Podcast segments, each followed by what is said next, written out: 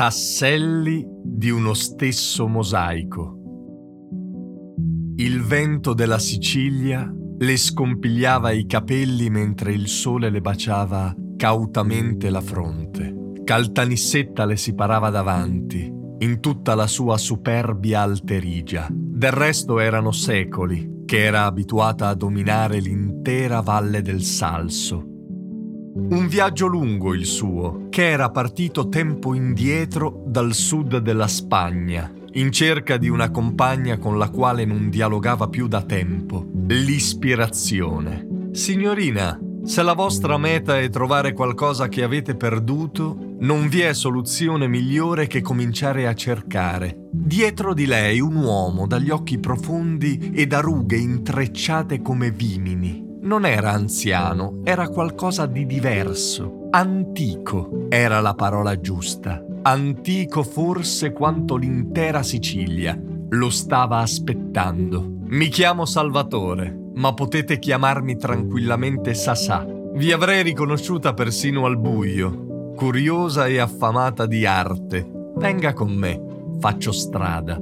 Sono la guida che cercava, dopo tutto. Lei non disse nulla e gli lasciò fare strada. Oh, antica e nobile arte quella degli alicatadores. Non c'è che dire, una disciplina ferrea, di sapiente uso creativo ed ingegno pittorico. Ne ho conosciuti tanti come lei, giunti qui da tutta Europa, spagnoli, arabi, portoghesi, tutti in cerca di ispirazione, tutti in cerca di qualcosa di dimenticato.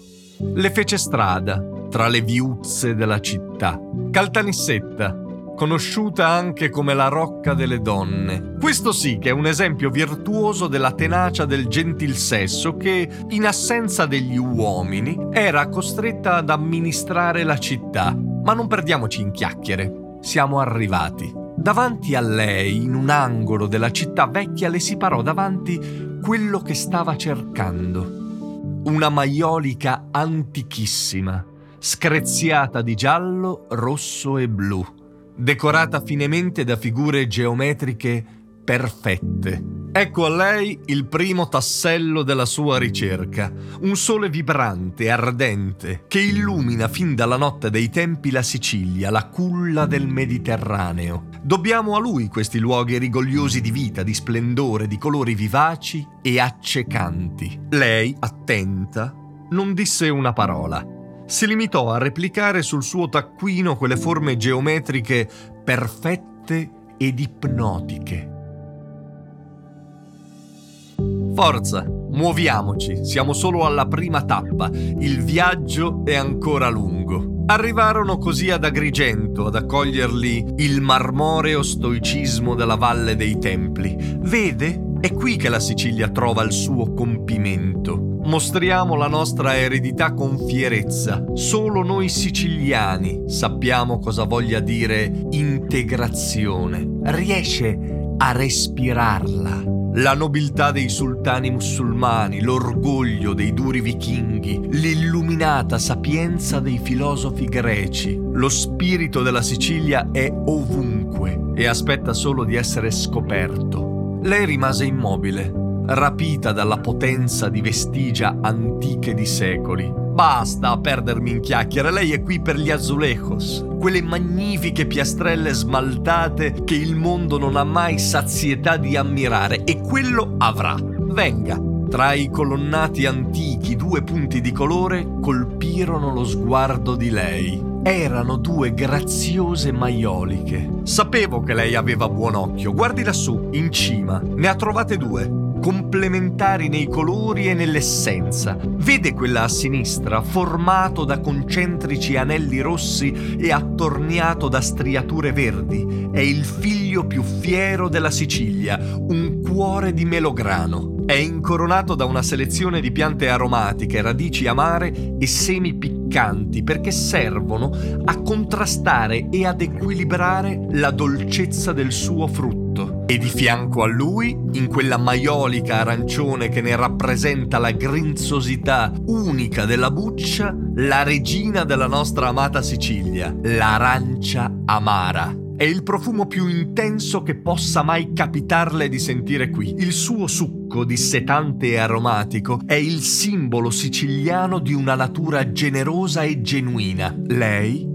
in religioso silenzio, riportava pazientemente sul suo taccuino forme, colori e fragranze per come li percepiva. Il mosaico si stava componendo. Il mare! Il mare! Era il verso che alcuni secoli prima echeggiò nel Mediterraneo. Le venne spontaneo la voglia di urlarlo di fronte all'immenso blu che placido rifulgeva i raggi di sole. Dietro una fitta barriera d'arbusti, scostata da sasà, a picco sulla scogliera comparve l'ultima tessera di quella sua personale ricerca. Un piccolo gioiello di malta, smaltato da striature ondeggianti azzurre in campo bianco. Siamo al termine di questo nostro viaggio, signorina. Di fronte a noi il mare nostrum, come solevano definirlo i nostri avi, quello specchio d'acqua che ci ha nutrito con i suoi frutti e con il suo sale ha insaporito le nostre tavole imbandite nei giorni di festa.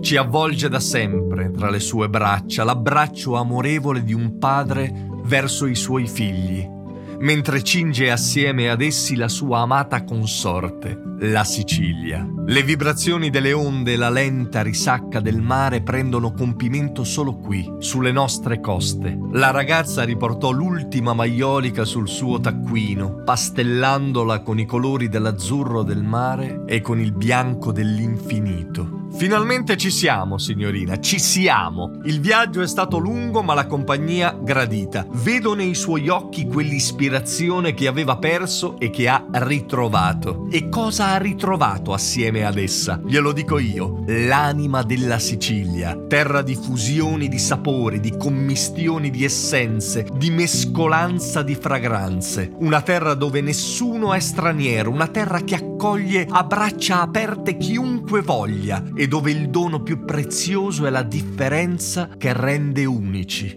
La terra giusta, dove il sole vivace accudisce i figli della natura, il melograno e l'arancia amara, bagnandoli con una promessa di libertà chiamata Mar Mediterraneo. È qui che infine si compie il nostro destino, è qui che le nostre strade si separano. Assorta dalle ultime pennellate sul taccuino, la ragazza alzò gli occhi per ringraziare Sassà, ma di lui non vi era più traccia. Stupita, tornò a guardare quel foglio di carta sul quale aveva disegnato, inciso, dipinto, cogliendo l'anima di ciò che aveva vissuto. Le maioliche si erano finalmente composte, fuse ed incastrate tra loro nell'immagine di un arazzo dai contorni definiti e dalla chiara essenza, un'antica bottiglia di amaro Averna.